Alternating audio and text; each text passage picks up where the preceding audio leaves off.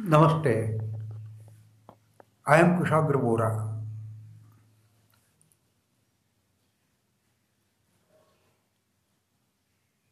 Today I present Inside Insight Part 3. Work done never goes unpaid. Continuing his experience at the theatre, he quoted this philosophical yet practical Gita saying, When I entered theatre premises, I saw my friend was standing on steps with his head down. I asked him, What's matter? He said, You see, I'm manager here and our booking clerk has fallen ill. So I am worried about ticket selling. Uh, will you help me? Just sell tickets at the booking window only for this show. I had never even thought of such situation to face, yet I agreed and did booking. Show went smoothly. At the end, when I was walking out of theatre, my friend again called me and requested to do bookings for one more time. I did. You won't believe, later he asked me to continue for the rest of the month as ill booking clerk left the job. At the end of the month, manager friend asked me to continue as booking clerk on regular basis as he was unable to find another person.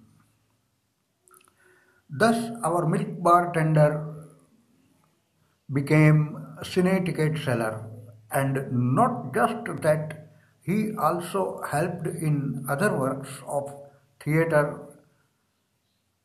According to him, his manager friend resigned and left.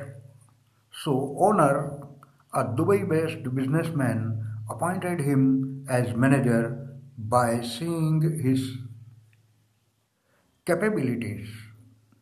During his cine theatre management tenure, he scaled to the position of President Theatre Owners Association. In the meanwhile, Throwing his hand toward his house, he said, She met me when she came to see a movie. Okay. You see, my lips automatically moved round for a whistle. Let it happen if happens unintentionally, surprising way he followed it ditto. And on one fine day, he proposed her and she agreed, but only with her parents' permissions. No escapism. He agreed. Agreement is one thing and implementing it is totally different. Knowing this, he had to think a lot as she was daughter of his employer since no elder personality was there in his family who to send for talks with girl's family after a lot of mental churning he braved up his mind and decided to face his employer himself to ask for his daughter's hand to be continued.